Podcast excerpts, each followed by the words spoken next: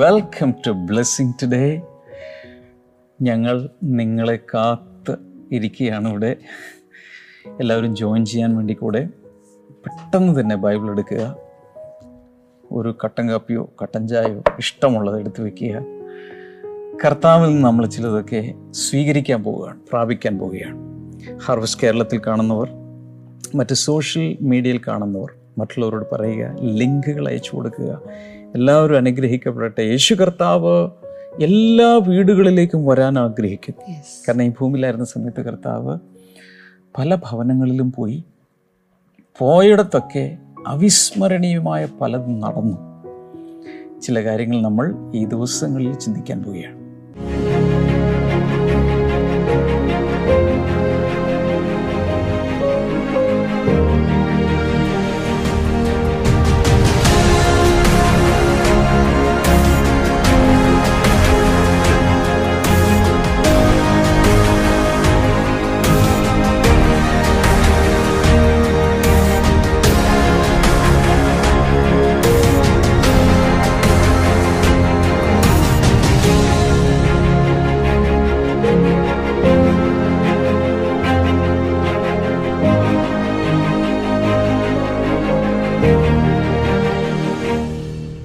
ഇന്നത്തെ സ്പോൺസേഴ്സിനായി നമുക്ക് വേഗത്തിൽ പ്രാർത്ഥിക്കാം. ഇന്നത്തെ ആദ്യത്തെ സ്പോൺസർ മലപ്പുറത്ത് നിന്ന് സുലോചനയാണ്. Thank you so much Sulochana.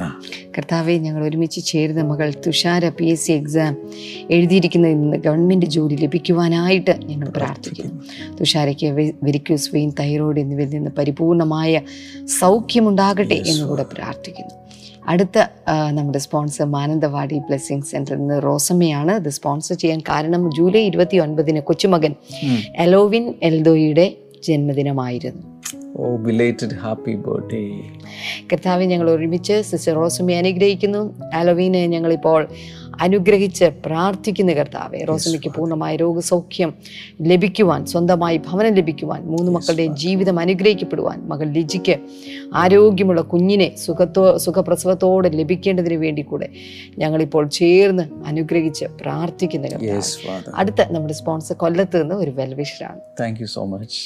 കർത്താവെ, ഞങ്ങൾ പ്രാർത്ഥിക്കുകയാണ് മകൾക്ക് എത്രയും വേഗം ജോലി ലഭിക്കുവാനും, ദൈവഹിതം മകളുടെ ജീവിതം നിറവേറ്റപ്പെടുവാൻ, അതുപോലെ തന്നെ കുടുംബാംഗങ്ങൾ രക്ഷിക്കപ്പെടുവാനും, ഒന്നിച്ച് ആരാധനിക്കുവാനും കൃപ നൽകണമേന്ന് ഞങ്ങൾ ഒരുമിച്ച് പ്രാർത്ഥിക്കുന്നു. കർത്താവെ, അങ്ങ് പ്രാർത്ഥന കേട്ടതിനായി നന്ദി പറയുന്നു. യേശുവിൻ്റെ നാമത്തിൽ തന്നെ ആമേൻ ആമേൻ.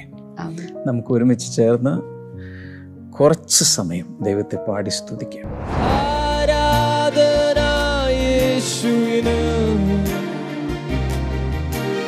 Haradana Yeshua,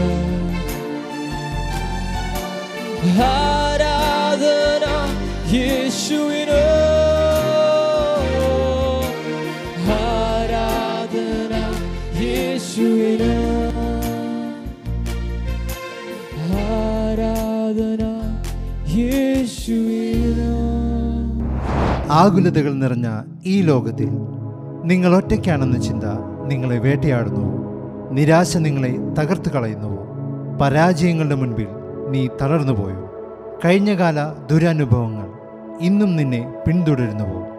എന്നാൽ കാൽവരി ക്രൂശിലെ ജയം നമ്മെ സ്വാതന്ത്ര്യത്തിലേക്ക് കൊണ്ടുവരുന്നു. ബ്ലെസ്സിംഗ് ടുഡേ നിങ്ങൾക്കായി ഒരുക്കുന്നു സീസൺ ഓഫ് ഡീപ്പ് ഹീലിംഗ്, ആഴമേറിയ ആന്തരിക സൗഖ്യത്തിന് നാളുകൾ. അനുഗ്രഹീത ദൈവദാസന്മാരായ pastor Finny Stephen, pastor Jerry Alexander, pastor Thomas P Thomas and pastor Rachel, pastor Damian Antony കുടുംബമായി നമ്മളുടെ ഇടയിൽ ശുശ്രൂഷിക്കുന്നു. ഓഗസ്റ്റ് രണ്ട് മുതൽ എല്ലാ ദിവസവും രാത്രി ഏഴ് മണിക്ക് ബ്ലെസ്സിംഗ് ടുഡേ യൂട്യൂബ് ചാനലിലും ഫേസ്ബുക്കിലും സൂമിലും ലഭ്യമാണ്. ആഴമേറിയ ആന്തരിക സൗഖ്യത്തിന് നാളുകൾ, സീസൺ ഓഫ് ഡീപ്പ് ഹീലിംഗ്. കഴിഞ്ഞ ദിവസങ്ങളിലെ ചില എപ്പിസോഡുകളിൽ ഞാൻ പറഞ്ഞൊരു കാര്യമാണ്, യേശു കർത്താവ് ഈ ഭൂമിയിലേക്ക് വന്നപ്പോൾ Jesus chose a family to come. ഒരു കുടുംബത്തിലൂടെ വന്നത്. അതുകൊണ്ടാണ് യേശുവിനൊരു വംശാവലിയൊക്കെ കൊടുത്തിട്ടുള്ളത്. വളരെ കൃത്യമായി ഒരു വംശാവലിയുള്ള ഒരു ഭവനത്തിൽ നിന്നാണ് യേശു കർത്താവ് പുറത്തേക്ക് വന്നത്, അല്ലെങ്കിൽ അവൻ ജനിച്ചത്. ഒരു കുടുംബത്തിലൂടെയാണ് ഈ ഭൂമിയിലേക്ക് വന്നത്. അതിൽ നിന്ന് മനസ്സിലാക്കാവുന്നൊരു കാര്യം, Jesus is a family lover. കർത്താവ് കുടുംബങ്ങളെ സ്നേഹിക്കുന്ന വ്യക്തിയാണ്. Because he's the architect and he's the designer of each and every human family. മനുഷ്യ കുടുംബം അല്ലെങ്കിൽ ഹ്യൂമൻ ഫാമിലി എന്നൊരു വലിയൊരു കുടുംബമുണ്ട്. അതായത് മാനവരാശി, ദ ഹ്യൂമൻ റേസ്, അതൊരു വലിയ ഫാമിലിയാണ്. എന്നാൽ അതിൽ തന്നെ ദൈവത്തെ സേവിക്കുന്നവരുടെ കുടുംബം വളരെ പ്രധാനപ്പെട്ടതാണ്. കർത്താവിനെ സംബന്ധിച്ചിടത്തോളം കർത്താവിനെ സ്നേഹിക്കുന്ന, കർത്താവിന് വേണ്ടി ജീവിക്കുന്നവർ വളരെ കർത്താവിന് ഇഷ്ടമാണ്. ഒരു അതിശയിപ്പിക്കുന്നൊരു കാര്യം യേശു കർത്താവിൻ്റെ ശുശ്രൂഷയിൽ അല്ലെങ്കിൽ ഈ ഭൂമിയിലെ ജീവിതത്തിൽ നമ്മൾ കാണുന്നത്, ആകെ മുപ്പത്തിമൂന്ന് മുപ്പത്തിമൂന്നര വർഷമാണ് ഈ ഭൂമിയിലുണ്ടായിരുന്നത്. മുപ്പത് വർഷം കുടുംബത്തിന് വേണ്ടി കർത്താവ് ചെലവഴിച്ചു. മൂന്ന് വർഷമാണ് ശുശ്രൂഷയ്ക്ക് വേണ്ടി പോയത്. അതിൻ്റെ അർത്ഥം ജനനം മുതലുള്ള മുപ്പത് വർഷങ്ങൾ ഒരു കുടുംബത്തെ ചുറ്റിപ്പറ്റിയായിരുന്നു യേശുവിൻ്റെ ജീവിതം. ആ കുടുംബത്തിന് വേണ്ടി അവനെല്ലാം ചെയ്തു. നമുക്ക് മനസ്സിലാക്കാവുന്നതനുസരിച്ച് യേശു കർത്താവിൻ്റെ വളർത്തുപിതാവ് ജോസഫ് ഒരു പക്ഷേ കുറച്ച് നേരത്തെ തന്നെ മരിച്ചു പോയി കാണണം. കാരണം പിന്നീട് അദ്ദേഹത്തെ എങ്ങും കാണുന്നില്ല. യേശുവിൻ്റെ അമ്മ മറിയ യേശുവിൻ്റെ അമ്മ മറിയ മാത്രമേ പിന്നീട് കാണുന്നുള്ളൂ. ആ തുടക്ക സമയത്ത് മാത്രമേ ജോസഫിനെ നമ്മൾ കാണുന്നുള്ളൂ. മരിച്ചു എന്നൊന്നും ബൈബിളിലില്ല, എങ്കിലും നമുക്ക് അനുമാനിക്കാം. ഒരു പക്ഷേ ഏറ്റവും മൂത്ത, ആ വീട്ടിലെ ഏറ്റവും മൂത്ത മകൻ എന്ന നിലയിൽ, ദൈവത്തിൻ്റെ ഏകജാതനുമാണ്, ഈ വീട്ടിലെ മൂത്ത മകനുമാണ്. ആ രീതിയിൽ വലിയൊരു ഉത്തരവാദിത്വം യേശു കർത്താവിനുണ്ടായിരുന്നു. തൻ്റെ ഇളയ സഹോദരങ്ങളെല്ലാം വളർത്തിയെടുക്കാനും അവർക്ക് വേണ്ടി പലതും ചെയ്യാനൊക്കെ. അങ്ങനെ കർത്താവ് കുടുംബത്തെ സ്നേഹിച്ച് ജീവിച്ചു. ഇനി യേശു കർത്താവ് ശുശ്രൂഷയിലേക്ക് ഇറങ്ങിയ സമയത്തോ പല വീടുകളിൽ അവൻ ചെന്നു. ഏതെങ്കിലും ഒരു പ്രത്യേക ഒരു പുണ്യസ്ഥലം ഉണ്ടാക്കി അവിടെ ഇങ്ങനെ കയറി ഇരിക്കുകയല്ലായിരുന്നു കർത്താവ്. He was a social Jesus. അതുകൊണ്ട് അവൻ പല വീടുകളിലും നാടുകളിലും ഗ്രാമങ്ങളിലൊക്കെ അവൻ സഞ്ചരിച്ചു. അതിലൊന്ന് നമ്മൾ കണ്ടു. വഴിക്ക് പോകുന്ന വഴിക്കൊരു ഉയരം കുറഞ്ഞൊരു മനുഷ്യൻ, സക്കായി, യേശുവിനെ കാണാൻ ആഗ്രഹിച്ചിട്ട് ഓടി ഒരു മരത്തിൻ്റെ മുകളിൽ കയറിയിരുന്നു. ഒരു കുരങ്ങിനെ പോലെ അവിടെ നിന്ന് ഇറക്കി ആ വീട്ടിൽ പോയി യേശു കർത്താവ് പാർത്തു. യേശു കർത്താവ് കാൽ ചവിട്ടി ഉടനെ അവിടെ വേറൊരു കാര്യം കൂടെ കാൽ ചവിട്ടി, രക്ഷ. ഇന്ന് ഈ വീടിന് രക്ഷ വന്നിരിക്കുന്നു. ഞാൻ ഇപ്പോഴേ പറയുകയാണ്, നിങ്ങളുടെ വീട്ടിലേക്ക് യേശു വരാൻ ആഗ്രഹിക്കുന്നു. ചില വീടുകൾ കൂടെ യേശു ഇങ്ങനെ ഹൗസ് വിസിറ്റൊക്കെ നടത്തിയിട്ടുണ്ട്. ക്ഷമിക്ക്, ഓർമ്മയുണ്ടോ നമ്മൾ തുടക്കകാലങ്ങളിലൊക്കെ? ഇപ്പം അത്രയും സാധിക്കാറില്ല, പിന്നെ ഈ സീസണിലും പറ്റുന്നില്ല. തുടക്കകാലങ്ങളിൽ ഓർക്കുന്നുണ്ട്, എത്രയോ വീടുകളിൽ പോയി കയറി ഇറങ്ങി നമ്മൾ പ്രാർത്ഥിക്കുകയും അവിടെ ഇരുന്ന് കൗൺസിലിംഗ് കൊടുക്കുകയും പ്രശ്നങ്ങൾ കേൾക്കുകയും ഒരു അനേക വർഷങ്ങൾ നമ്മളത് ചെയ്തിരുന്നു. ഇപ്പോഴാണെങ്കിൽ കുറേയധികം ശുശ്രൂഷകർ, ഒരു പട്ടാളം തന്നെ ഉണ്ട് പല വീടുകളിലും പോകാൻ. ഇപ്പോഴെന്ന് വെച്ചാൽ ഈ സീസണിലല്ല, അല്ലാത്ത സമയങ്ങളിലൊക്കെ ഹൗസ് വിസിറ്റ് ചെയ്യുകയും പ്രാർത്ഥിക്കുകയും ഒക്കെ ചെയ്യുന്നുണ്ട്. യേശു കർത്താവ് പതിനഞ്ച് വർഷം മുമ്പ് ഉള്ള കാര്യങ്ങളാണ് ഈ പറയുന്നത്.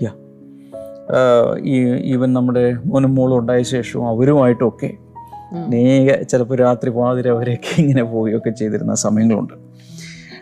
ഒരു വീട്ടിൽ യേശു കർത്താവ് ചെയ്യുന്ന കാര്യം നമുക്കൊന്ന് നോക്കാം.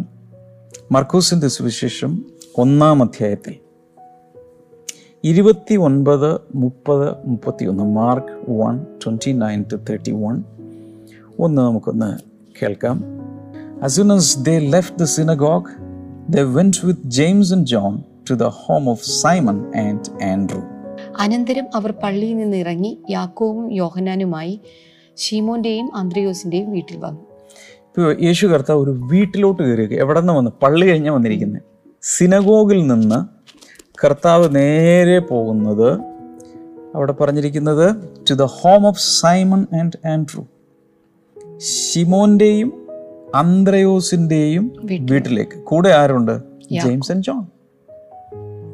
യാക്കോബ് യോഹന്നാനും കൂടെ ഉണ്ട്. പോകുന്നത് സൈമന്റെയും ആൻഡ്രൂവിന്റെയും വീട്ടിലേക്കാണ്. ജെയിംസ് ആൻഡ് ജോൺ ബ്രദേഴ്സാണ്. സൈമൺ ആൻഡ് ആൻഡ്രൂ അവരും ബ്രദേഴ്സാണ്. ഇവരൊക്കെ തമ്മിൽ കണക്റ്റഡ് ആണെന്ന് നിങ്ങൾക്കറിയാം. അപ്പോൾ ആ വീട്ടിലേക്ക് യേശു കർത്താവ് ചെല്ലുകയാണ്. മുപ്പതാമത്തെ വചനം വായിക്കാമോ? അവിടെ ശീവോ ശീമോന്റെ അമ്മായിയമ്മ പനി പിടിച്ച് കിടന്നിരുന്നു. അവർ അവളെക്കുറിച്ച് അവനോട് പറഞ്ഞു. ആ വീട്ടിൽ ചെന്നപ്പോൾ കാണുന്നത്, ഈ ശീമോന്റെ അമ്മായിയമ്മ, ഭാര്യയുടെ മാതാവ്, പനി പിടിച്ച് കിടപ്പാണ്. And they immediately told Jesus about her. യേശുവിനോട് ഈ അമ്മയെക്കുറിച്ച് ഉടൻ തന്നെ അവർ പറഞ്ഞു. അതായത് വയ്യാതെ കിടക്കുവാണ്, ചിലപ്പോൾ ചില നാളുകളായി കാണും, പനി പിടിച്ച് കിടക്കുകയാണ്. എന്ത് പനിയാണ് നമുക്ക് അറിഞ്ഞുകൂടാ, പനി പിടിച്ച് കിടക്കുകയാണ്. മുപ്പത്തിയൊന്ന്, അവൻ അടുത്ത് നിന്ന് അവളെ കൈക്ക് പിടിച്ച് എഴുന്നേൽപ്പിച്ചു, പനി അവളെ വിട്ടുമാറി, അവൾ അവരെ ശുശ്രൂഷിച്ചു. കർത്താവ് ആദ്യം ചെയ്ത് നേരെ അങ്ങോട്ട് ചെന്ന് അവളെ കൈക്ക് പിടിച്ച് എഴുന്നേൽപ്പിച്ചു. അവിടെ പ്രാർത്ഥിച്ചതായിട്ട് പറഞ്ഞിട്ടില്ല. ഏതൊരു സ്ഥലത്ത് കുനിഞ്ഞ് ശാസിച്ചു, പനിയെ ശാസിച്ചു എന്നുണ്ട്. ഇത് ഇവിടെയാണോ എന്ന് എനിക്ക് അറിഞ്ഞൂടാ. അവിടെ പോയി ഉടൻ തന്നെ കൈക്ക് പിടിച്ച് എഴുന്നേൽപ്പിച്ചു, പനി അവളെ വിട്ടുപോയി. And she began to wait on him, wait on them. പിന്നെ പനി ക്ഷീണം മാറാനായിട്ട് ഇനി അടുത്തൊരു ഏഴ് ദിവസം നടത്തില്ല. ഉടൻ തന്നെ അവൾ അവരെ സൽക്കരിക്കാൻ തുടങ്ങി. കാരണം ഒരു കൂട്ടം ആളുകളാണ് കയറി വന്നിരിക്കുന്നത്, അതിഥികളാണ് വന്നിരിക്കുന്നത്. അപ്പോൾ ബാക്കി ആരൊക്കെ ആ കുടുംബത്തിലുണ്ടെന്നൊന്നും നമുക്ക് അറിഞ്ഞുകൂടാ. സ്വാഭാവികമായിട്ട് ഒരുപക്ഷെ ഈ ശിമോൻ്റെ മാതാപിതാക്കൾ കണ്ടേക്കാം, കൂട്ടുകുടുംബങ്ങളൊക്കെ ആയിട്ടാണല്ലോ അന്നത്തെ. മാതാപിതാക്കൾ കണ്ടേക്കാം, ബ്രദേഴ്സും സിസ്റ്റേഴ്സും വേറെ ആരെങ്കിലും ഉണ്ടോ നമുക്ക് അറിഞ്ഞുകൂടാ. ഏതായാലും ഈ ഭാര്യയുടെ അമ്മ ഇവരെ കൂടി ആയിരുന്നിരിക്കാൻ താമസം, അല്ലെങ്കിൽ ഒരുപക്ഷെ ചില നാളുകളിലേക്ക് വിസിറ്റിന് വന്നതാണോ ഒന്നും നമുക്ക് അറിഞ്ഞുകൂടാ. ഏതായാലും അവിടെ ഒരു വലിയ സൗഖ്യം നടന്നു. ഉടനെ പനി അവളെ വിട്ടുമാറി, കർത്താവ് അവളെ സൗഖ്യമാക്കി. ഉടൻ തന്നെ അവൾ എല്ലാവരെയും സൽക്കരിക്കാൻ തുടങ്ങി. എന്ന് വെച്ചാൽ നേരെ അടുക്കളയിലേക്കാണ്. പിന്നെ വരുന്ന വലിയ ട്രെയില് ഇവർക്ക് കുടിക്കാനുള്ള വെള്ളവും ഭക്ഷണമൊക്കെ ആയിട്ട് അവൾ വരികയാണ്. അത്രത്തോളം വളരെ മിറാക്കുലസ് ആയ ഒരു സൗഖ്യം അവിടെ കിട്ടി. പനി എന്ന് കേൾക്കുമ്പോൾ ആളുകൾക്ക് ഓ പനിയല്ലേ, പനി ഇപ്പോൾ ഇത്ര വലിയ കാര്യമായിട്ടാണ്, എന്നാൽ പിന്നെ എന്തിനാണ് ഇപ്പോൾ എല്ലാവരും ലോകം മുഴുവൻ ഈ പനിയെ പേടിച്ചല്ലേ ഇരിക്കുന്നത്? പനി നിസ്സാര പുള്ളിയൊന്നുമല്ല, ചെറിയൊരു പനി എന്ന് പറഞ്ഞാൽ അതിൻ്റെ അർത്ഥം ഞാൻ പണ്ട് പഠിച്ചിട്ടുള്ളത് ഓർമ്മയിൽ വന്നാൽ പനി വേറെന്തൊക്കെയോ കാര്യങ്ങളുടെ ലക്ഷണമാണ്. വേറെ പല രോഗങ്ങളുടെ അല്ലെങ്കിൽ ശരീരത്തിലുള്ള മറ്റു പല ബുദ്ധിമുട്ടുകളുടെ ലക്ഷണമാണ് പനി. പനിയുടെ പുറകിൽ പലതും കാണും. ഉദാഹരണത്തിന് ഇൻഫെക്ഷൻ വന്നു, ഇവിടെ തന്നെ ഒരു പനിക്ക്, മനസ്സിലാവുന്നുണ്ടോ? ഇതുപോലെ പലതും വന്നേക്കാം. ഏതായാലും ഈ അമ്മ സൗഖ്യമായി. എന്നാൽ അതിൻ്റെ റിസൾട്ട് എന്താണ്? ഇതൊക്കെ കണ്ടിട്ടാകാം ഈ പത്രോസിൻ്റെ വിശ്വാസം വർദ്ധിക്കുന്നു, അന്ത്രയോസിന്റെ വിശ്വാസം വർദ്ധിപ്പിക്കുന്നു. കൂടെ രണ്ടുപേരും വന്നായിരുന്നല്ലോ, അവരാരൊക്കെ? യാക്കോബ്, യോഹൻ. അവരുടെ വിശ്വാസം വർദ്ധിക്കുന്നു. പിന്നീട് ഈ നാല് പേരും വലിയ അപ്പസ്തോലന്മാരായിട്ട് മാറുകയാണ്. ഞാൻ നിങ്ങളുടെ വീട്ടിലോട്ട് സംസാരിക്കുക, അല്ലെങ്കിൽ നിങ്ങളിലേക്ക് സംസാരിക്കുകയാണ്. കർത്താവ് രോഗികളെ ഇന്നും സൗഖ്യമാക്കുന്നു. ഞാൻ ഈ ബ്ലെസ്സിങ് ഫെസ്റ്റിവൽസ് ഒക്കെ നടക്കുമ്പോൾ എല്ലാ ബ്ലെസ്സിങ് ഫെസ്റ്റിവലും കൂടെ കൂടെ പറഞ്ഞുകൊണ്ടിരുന്ന ഒരു കാര്യമാണ് miracles are happening even today. Amen. Because the miracle worker is alive. അത്ഭുതങ്ങൾ ഇന്നും നടക്കുന്നു. എന്തുകൊണ്ടെന്നാൽ അത്ഭുതം പ്രവർത്തിക്കുന്നവൻ ജീവിച്ചിരിക്കുന്നു. മാത്രമല്ല എബ്രായ ലേഖനം പതിമൂന്നിന്റെ എട്ടിൽ പറയുന്നതനുസരിച്ച് he has no change. ഇന്നലെ ഇന്നും എന്നേക്കും അവൻ മാറ്റമില്ലാത്തവനാണ്. ഇന്നും രോഗികളെ സൗഖ്യമാക്കുന്നു.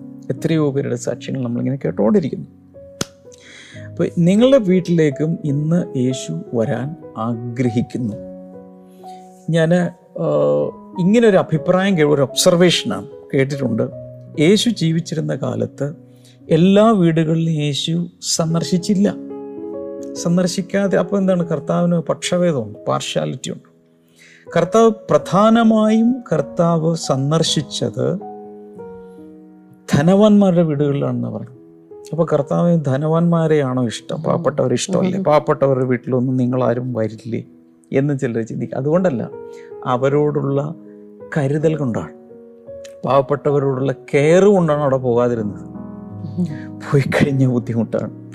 ചിലപ്പോൾ ചെറിയ വീടായിരിക്കും, ഒരു കസേര ഇട്ട് കൊടുക്കാനുണ്ടാകണമെന്നില്ല, ഒരു ചായയിൽ ഇത്തിരി പഞ്ചസാര ഇട്ട് കൊടുക്കാൻ ചിലപ്പോൾ ഉണ്ടാകണമെന്നില്ല. അവർ അവരുടെ നമ്മുടെ രീതിയിൽ പറയുകയാണ്, അന്നത്തെ കാലത്ത് വേറെ ആയിരിക്കാം.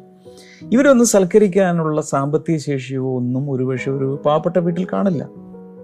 ബൈബിൾ ഉടനീളം നമ്മൾ നോക്കുമ്പോൾ പ്രധാനമായും യേശു കർത്താവ് സന്ദർശിച്ചത് ഒരല്പം സാമ്പത്തിക ശേഷിയും വീടിന് വലുപ്പമൊക്കെ ഉള്ള വീട്, അങ്ങനെയുള്ളവരുടെ ഭവനങ്ങളാണെന്നാണ് പലരും നോക്കിയിട്ട് ഗവേഷണം നടത്തിയിട്ട് പറയുന്നത്.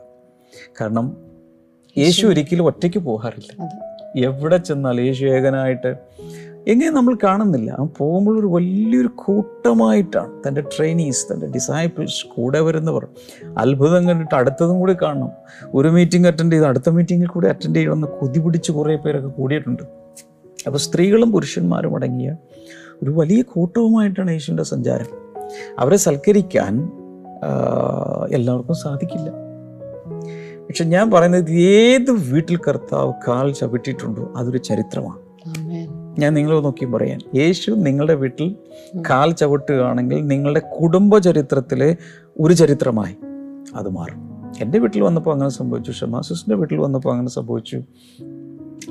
ഒത്തിരി പേരോട് ചോദിച്ചാൽ അവർ പറയും, ഞങ്ങളുടെ വീട്ടിലോട്ട് യേശു വന്നിട്ട് അതോടെ ഭവനത്തിൻ്റെ എല്ലാ അവസ്ഥയും മാറി.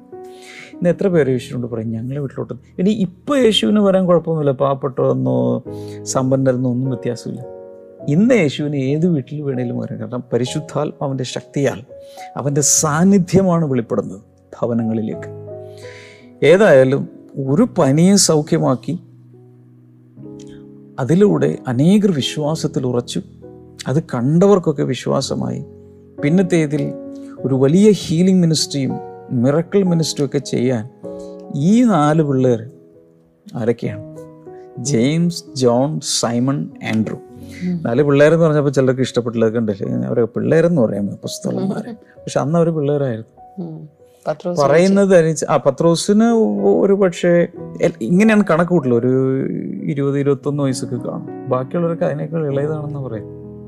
ടീൻസിലായിരുന്നു എന്നാ പലരും പറയുന്നത്. യേശുവിന് തന്നെ മുപ്പത് വയസ്സല്ലുള്ളൂ. അപ്പൊ പിള്ളേരെന്ന് പറഞ്ഞാലും കുഴപ്പമില്ല. യേശുവിന്റെ അമ്മ മറിയ പ്രസവിക്കുമ്പോഴും she was in the teens എന്ന് പറയും. ഇന്ന് ഇരുപത് വയസ്സ്, ഇരുപത്തിനാല് വയസ്സ്, പതിനെട്ട് വയസ്സിന് ശേഷമല്ല ചിന്തിക്കുന്നത്. ചിലപ്പോൾ ഒരു പതിനാല് വയസ്സ്, പതിനഞ്ച് വയസ്സ്, പതിനാറ് വയസ്സേ കാണും. നമ്മളിതൊന്നും മറന്നു പോകരുത്, വിട്ടുപോകരുത്. അങ്ങനെയാണ് അന്നത്തെ രീതികൾ. ഓക്കെ, ഒരൊറ്റ വീട്ടിൽ യേശു കർത്താവ് കാൽ ചവിട്ടി, അതൊരു ചരിത്രമായി തിരുവഴുത്തിൽ സ്ഥാനം പിടിച്ചു. ഇന്നെല്ലാവരും നമ്മളതിരുന്ന് വന്ന് പഠിച്ചുകൊണ്ടിരിക്കുകയാണ്. വരണ്ട യേശു നമ്മുടെ വീട്ടിലേക്കും. ഇനി നമുക്ക് അവിടെ നിന്ന് മാർച്ച് ചെയ്യാം, നേരെ പോകുന്നത് കാനാവിലേക്ക് പോയാലോ. ഇതൊന്നും കറക്റ്റ് ഓർഡറിലൊന്നും അല്ലട്ടെ ഞാൻ പറയുന്നത്. യേശു കർത്താവ് നടത്തിയ ഭവന സന്ദർശനങ്ങളിൽ എന്തെല്ലാം സംഭവിച്ചു എന്ന് നമ്മളിങ്ങനെ ജസ്റ്റ് ഒന്ന് പഠിക്കാൻ ശ്രമിക്കുകയാണ്. യോഹന്നാൻ എത്രാമത്തെ അധ്യായത്തിലാണ് കാനാവിലെ വീട്ടിലെ സംഭവം പറഞ്ഞത്? നമ്മൾ യോഹന്നാൻ്റെ സുവിശേഷമൊക്കെ പഠിച്ചു കഴിഞ്ഞാലേ. രണ്ടാം അധ്യായം ആദ്യ വചനം മുതൽ. മൊത്തം വായിക്കണമെന്നില്ല അല്ലേ, ചില ഭാഗങ്ങളൊക്കെ നോക്കിയാലും മതി. ഒന്ന് രണ്ട് വചനങ്ങൾ അങ്ങ് വായിച്ചേക്കാം. മൂന്നാം നാൾ ഗലീലയിലെ കാനാവിൽ ഒരു കല്യാണം ഉണ്ടായി. യേശുവിന്റെ അമ്മ അവിടെ ഉണ്ടായിരുന്നു. യേശുവിന്റെ അമ്മ അവിടെ ഉണ്ടായിരുന്നു. യേശുവിനെയും ശിഷ്യന്മാരെയും കല്യാണത്തിന് ക്ഷണിച്ചിരുന്നു. വീഞ്ഞ് പോരാതെ വരികയാൽ യേശുവിന്റെ അമ്മ അവനോട്, അവർക്ക് വീഞ്ഞില്ല എന്ന് പറഞ്ഞു. യേശു അവളോട്, സ്ത്രീയെ, എനിക്ക് നിനക്ക് തമ്മിലെന്ത്? എന്റെ നാഴിക ഇതുവരെ വന്നിട്ടില്ല എന്ന് പറഞ്ഞു. അവന്റെ അമ്മ ശുശ്രൂഷക്കാരോട്, അവൻ നിങ്ങളോട് എന്തെങ്കിലും കൽപ്പിച്ചാൽ അത് ചെയ്യുവിൻ എന്ന് പറഞ്ഞു. അവിടെ യഹൂദന്മാരുടെ ശുദ്ധീകരണ നിയമം അനുസരിച്ച് രണ്ടോ മൂന്നോ പറവീതം കൊള്ളുന്ന ആറ് കൽപാത്രം ഉണ്ടായിരുന്നു. യേശു അവരോട്, ഈ കൽപാത്രങ്ങളിൽ വെള്ളം നിറപ്പിൻ എന്ന് പറഞ്ഞു. അവർ വക്കോളവും നിറച്ചു. ഇപ്പോൾ കോരി വിരുന്നു വാഴിക്ക് കൊണ്ടുപോയി കൊടുപ്പിൻ എന്നവൻ പറഞ്ഞു. അവർ കൊണ്ടുപോയി കൊടുത്തു. അതെവിടെ നിന്ന് വന്ന് എന്ന് വെള്ളം കോരിയ ശുശ്രൂഷക്കാരനല്ലാതെ വിരുന്നുവാഴി ശുശ്രൂഷക്കാരല്ലാതെ വിരുന്നുവാഴി അറിഞ്ഞില്ല. വീഞ്ഞായി തീർന്ന വെള്ളം വിരുന്നുവാഴി രുചിച്ചു നോക്കിയാറേ മണവാളനെ വിളിച്ചു. എല്ലാവരും ആദ്യം നല്ല വീഞ്ഞും ലഹരി പിടിച്ച ശേഷം ഇളപ്പമായതും കൊടുക്കാറുണ്ട്. നീ നല്ല വീഞ്ഞ് ഇതുവരെയും സൂക്ഷിച്ചു വെച്ചുവല്ലോ എന്ന് അവനോട് പറഞ്ഞു. യേശു അതിനെ അടയാളങ്ങളുടെ ആരംഭമായി ഗലീലയിലെ കാനാവിൽ വെച്ച് ചെയ്ത് തന്റെ മഹത്വം വെളിപ്പെടുത്തി. ഇത് ഇതൊരു വീട്ടിലല്ലേ നടക്കുന്നത്? യെസ്, ഇതൊരു വീട്ടിലാണ് നടക്കുന്നത്. ഈ കല്യാണ വീടെന്ന് പറയുമ്പോൾ നിങ്ങളുടെ അകത്ത് എന്താ വരുന്നേ? കല്യാണ വീട്, ആഘോഷം, ഭയങ്കര ഭക്ഷണം. അതൊരു വശം മാത്രമാണ്, അത് പുറത്തുനിന്ന് നോക്കുമ്പോഴേ ഉള്ളൂ. അകത്തളങ്ങളിലുള്ള കൺഫ്യൂഷൻ, ടെൻഷൻ, വറി, ആർഗ്യുമെന്റ്സ് ഞാൻ പലതും കണ്ടിട്ടുണ്ട്. അതുകൊണ്ട് ഈ ശുശ്രൂഷയിലായതുകൊണ്ട് പല കുടുംബങ്ങളുടെയും വിഷയങ്ങൾ ഞങ്ങളുടെ കുടുംബം ഞങ്ങളുടെ കുടുംബ വിഷയം തന്നെയാണ്. കാരണം പലതിലും നമ്മൾ ഇൻവോൾവ് ചെയ്യേണ്ടി വരും. ബ്രദറെ പ്രാർത്ഥിക്കുക, ആകെ പ്രശ്നമാണ്. അപ്പോൾ കല്യാണം വന്നു എന്നതുകൊണ്ട് വലിയ സന്തോഷം. പക്ഷെ കല്യാണത്തോടനുബന്ധിച്ച് വരുന്ന ഒരു എന്ത് വാക്ക് ഉപയോഗിക്കട്ടെ, ഒരു വെപ്രാളവും ചില വീടുകളിലുള്ള ആധിയും ഇതെന്തായി തീരും, ആരെങ്കിലും വിട്ടുപോയി കാണും, ഇത് തികയോ, ഭക്ഷണം തികയോ, എല്ലാവരും സമയത്ത് വരുമോ, ആ പ്രത്യേകിച്ച് മാതാപിതാക്കളുടെയും ഒക്കെ ഒരു ഒരു ടെൻഷനുണ്ട്.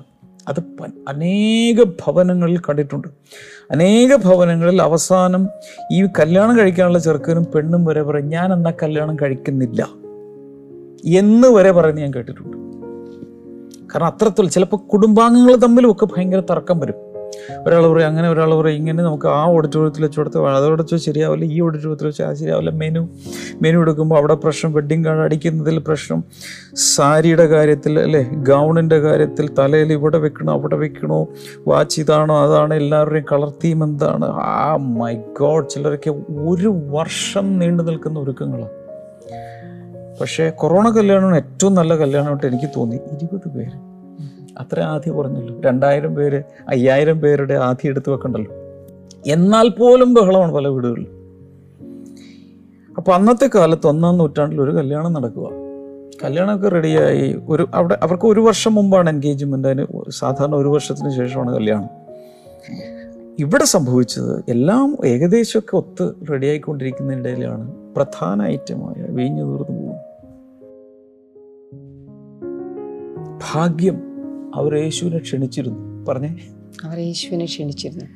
അതാണ് അവരുടെ ഏറ്റവും വലിയ ഭാഗ്യം, അല്ലെങ്കിൽ ഏറ്റവും വലിയ അനുഗ്രഹം.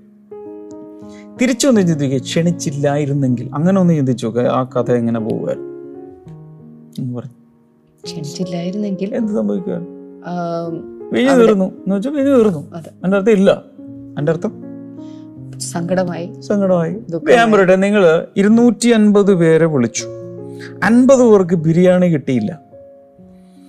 ഒരു തരത്തിലും ആ ബിരിയാണി സംഘടിപ്പിക്കുക അടുത്ത് ഹോട്ടലുകളും ഇല്ല, യാതൊരു വിധവും ഇല്ലെന്നിരിക്കട്ടെ, എന്തായിരിക്കും അവസ്ഥ? അൻപത് പേർ കാലി വയറുമായി തിരിച്ചു പോകുമ്പോൾ ഈ അൻപത് പേരുടെ പിറുപിറുപ്പ്, ഏ വിളിച്ചില്ലെങ്കിൽ വിളിച്ചില്ലെന്നേ ഉള്ളൂ, വിളിച്ചിട്ട് ഞങ്ങൾ അപമാനിക്കരുതായിരുന്നു, മനസ്സിലായി? ഞങ്ങൾ വീട്ടിൽ എന്തെങ്കിലും എന്തെങ്കിലും ഒരു ചമ്മന്തിയെങ്കിലും കൂട്ടി ഞങ്ങൾ ഭക്ഷണം കഴിക്കൂലേ, ഞങ്ങൾ വിളിച്ചിട്ട് ഇങ്ങനെ ഞങ്ങൾ അവഹേളിക്കണം. അല്ല, നിങ്ങൾക്ക് കണക്ക്, നിങ്ങൾക്ക് തലമുണ്ട വർക്ക് ചെയ്യുന്നില്ല, കണക്ക് കൂട്ടാൻ അറിഞ്ഞുകൂടെ? ഇരുന്നൂറ്റമ്പത് പേർക്ക് എത്ര അളവ് അരി വേണം, എത്ര ബിരിയാണി ഉണ്ടാക്കണം എന്ന് നിങ്ങൾക്കറിയില്ലേ? എന്തെല്ലാം ടൈപ്പ് കമൻറ്റുകളൊക്കെ കിട്ടിയിട്ട്. പണ്ടൊക്കെ ഞാൻ കേട്ടിട്ടുണ്ട്, നല്ല കഷണം കിട്ടിയില്ല എന്നതിന് പ്രശ്നം ഉണ്ടാക്കാറുണ്ട് ആളുകൾ. നല്ല കഷണം കിട്ടിയില്ല, വിളമ്പിയത് ശരിയായില്ല, അവരെ ആ വിളമ്പിയത് ശരിയായില്ല, കാരണം ഒരു പന്തിയിൽ രണ്ട് വിളം, അത് പറ്റില്ല.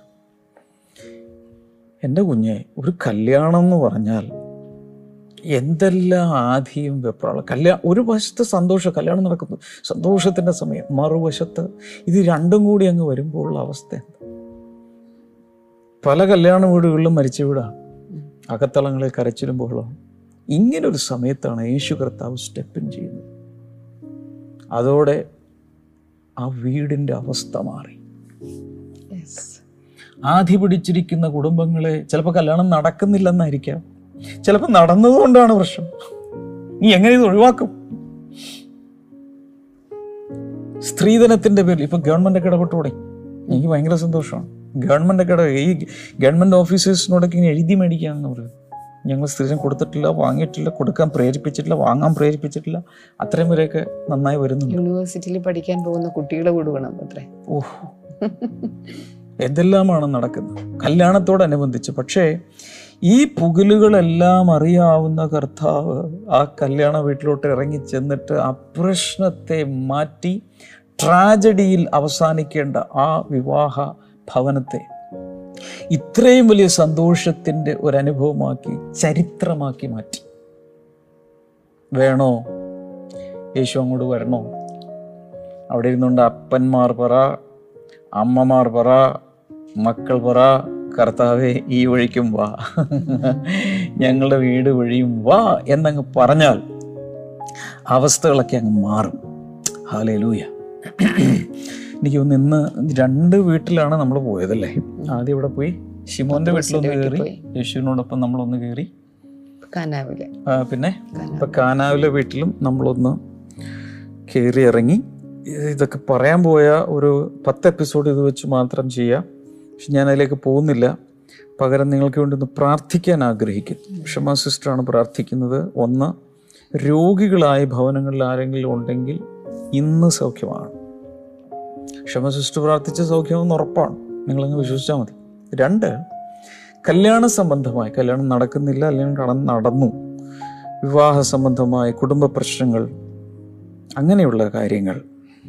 ചില വീടുകളിലൊക്കെ ഒരു പെങ്കൊച്ച് വീട്ടുകാർക്ക് ഇഷ്ടമില്ലാത്തൊരു ചെറുക്കനെ സ്നേഹിച്ചു വെച്ചേക്കുമോ, അങ്ങോട്ടുമില്ല ഇങ്ങോട്ടുമില്ല, നടത്താനും പറ്റില്ല, നടത്തിയാൽ ശരിയാവില്ലെന്ന് പറയും. ഇങ്ങനെയൊക്കെയുള്ള ഒത്തിരി ഗുലുമാലുകളുള്ള വീടുകളിൽ ദൈവികമായ ഒരു സൊല്യൂഷൻ വരാൻ നിങ്ങൾ ആ പാത്രങ്ങളിൽ വെള്ളം നിറപ്പിൻ. സിമ്പിൾ അല്ലേ? അതല്ലാതെ നിങ്ങൾ പെട്ടെന്ന് കുതിരപ്പുറത്ത് കയറി ഇന്ന മാർക്കറ്റിൽ പോയി അത് മേടിക്കുക, ഇത് മേടിക്കുക, നമുക്ക് ഇതുണ്ടാക്കി ഗ്രേപ്പ് ജ്യൂസ് ഉണ്ടാക്കി എന്തെങ്കിലുമൊക്കെ ചെയ്ത് നമുക്ക് എന്തെങ്കിലുമൊക്കെ കലക്കി ആൽക്കഹോളൊക്കെ കലക്കി കൊടുക്കുക എന്നല്ല കർത്താവ് പറയുന്നത്. വെള്ളം നിറക്ക്, ബാക്കി ഞാൻ ചെയ്തോളാം. പ്രാർത്ഥിച്ചു.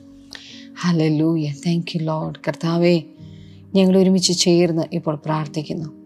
യേശു കർത്താവ് കടന്നു വന്ന രണ്ട് ഭവനങ്ങളെ കുറിച്ച് ഞങ്ങൾ ഇന്ന് കേട്ടു. ദൈവമേ, പത്രോസിന്റെ ഭവനത്തിലേക്ക് യേശു കടന്നു ചെന്നപ്പോൾ ദൈവമേ, ആ ഭവനത്തിലുണ്ടായിരുന്ന രോഗാത്മാവ് അവിടെ വിട്ടുമാറിയതുപോലെ യേശുവിൻ്റെ നാമത്തിൽ ഇപ്പോൾ ചില ഭവനങ്ങളിൽ രോഗികളായിരിക്കുന്നവർ ഈ നിമിഷം അവർ സൗഖ്യമാകട്ടെ എന്ന് പ്രാർത്ഥിക്കുന്നു. അവർ സൗഖ്യമാകുക മാത്രമല്ല കർത്താവേ, അത് കണ്ടുകൊണ്ടിരിക്കുന്ന പലരും കർത്താവിൻ്റെ വേലയിൽ ശക്തന്മാരായ ശക്തമാരായ ശുശ്രൂഷകന്മാരാക്കി അവരെ അങ്ങ് തീർക്കണമേന്ന് കൂടെ ഞങ്ങളിപ്പോൾ പ്രാർത്ഥിക്കുകയാണ്. കനാവിലെ കല്യാണ വീട്ടിൽ അങ്ങ് വന്നപ്പോൾ ആ ഇല്ലായ്മകളും കുറവുകളും എല്ലാം മാറി അവിടെ കർത്താവ് നിറവിൻ്റെ അനുഭവം കൊടുത്തതുപോലെ ഇന്ന് കർത്താവ് വിവാഹത്തിൻ്റെ കാര്യത്തിൽ പ്രാർത്ഥിക്കുന്ന ചിലരുണ്ട്. കർത്താവ് അവരുടെ വിഷയത്തിൻ്റെ മേൽ കുറവുകളെ മാറ്റി കർത്താവിൻ്റെ നിറവിനെ അങ്ങ് പകരണമേന്ന് പ്രാർത്ഥിക്കുന്നു. വിവാഹത്തിൻ്റെ ഒരുക്കങ്ങളുമായിട്ട് നടക്കുന്നവരുണ്ട്. കർത്താവെ, ആ വിവാഹ കാര്യാദികളെല്ലാം ഭംഗിയായിട്ട് നടക്കട്ടേന്ന് ഞങ്ങൾ പ്രാർത്ഥിക്കുന്നു. വിവാഹത്തിൻ്റെ കാര്യത്തിൽ കൺഫ്യൂഷനുകൾ ഉള്ളവരുണ്ട് കർത്താവെ. കർത്താവെ, ഇന്ന് ഇപ്പോൾ ഞങ്ങൾ പ്രാർത്ഥിക്കുകയാണ്, ആ കൺഫ്യൂഷനുകളെല്ലാം മാറി ദൈവത്തിൻ്റെ ആ വെളിച്ചം കർത്താവെ അവിടെ പ്രകാശിക്കുമ്പോൾ ഇരുട്ട് മാറി വ്യക്തത ഈ വിഷയത്തിൽ വന്ന് ചേരട്ടെ എന്ന് ഞങ്ങൾ ഒരുമിച്ച് ചേർന്ന് ഇപ്പോൾ പ്രാർത്ഥിക്കുകയാണ് കർത്താവെ. ഹല്ലേലൂയ. കർത്താവെ, ഇന്ന് കർത്താവെ എവിടെയൊക്കെയാണോ കുറവുള്ളത് അവിടെ കർത്താവെ ആ കുറവുകൾ പരിഹരിക്കപ്പെടട്ടെ. അതുപോലെ തന്നെ രുചിയില്ലാത്തിടത്ത് രുചി ഉണ്ടാകട്ടെ, മണമില്ലാത്തിടത്ത് മണമുണ്ടാകട്ടെ എന്ന് ഞങ്ങൾ പ്രാർത്ഥിക്കുകയാണ് കർത്താവേ. Thank you Lord. Thank you Jesus. ദൈവമേ, ഓരോരുത്തരെയും അങ്ങ് തൊട്ടതിനായി, ഓരോ ഭവനങ്ങളെയും തൊട്ടതിനായി യേശുവിന്റെ നാമത്തിൽ ആമേൻ. ആമേൻ. ഇന്ന് മുതൽ നമ്മൾ ഡീപ്പ് ഹീലിംഗ് സീസൺ ആരംഭിക്കുകയാണ്. എല്ലാവരും തന്നെ അറ്റൻഡ് ചെയ്യണം. അറ്റൻഡ് ചെയ്യാതിരുന്നാൽ അതൊരു വലിയ നഷ്ടമായിരിക്കും, തീരാതൊക്കത്തിന് കാരണമാകും. അതുപോലുള്ള ദൈവദാസന്മാരാണ് ഇതുവരെ നമ്മുടെ ചരിത്രത്തിൽ ചെയ്യാത്തതുപോലെ ഡീപ്പ് ഹീലിംഗ് സീസണിലേക്ക് നമ്മൾ ഇറങ്ങുകയാണ്. പ്രത്യേകിച്ച് പ്രാർത്ഥന വിഷയമുള്ളവർ പ്രയർ ലൈനിൽ വിളിക്കുക. ഒരു എപ്പിസോഡ് പോലും കാണാതിരിക്കരുത്. God bless you all. By.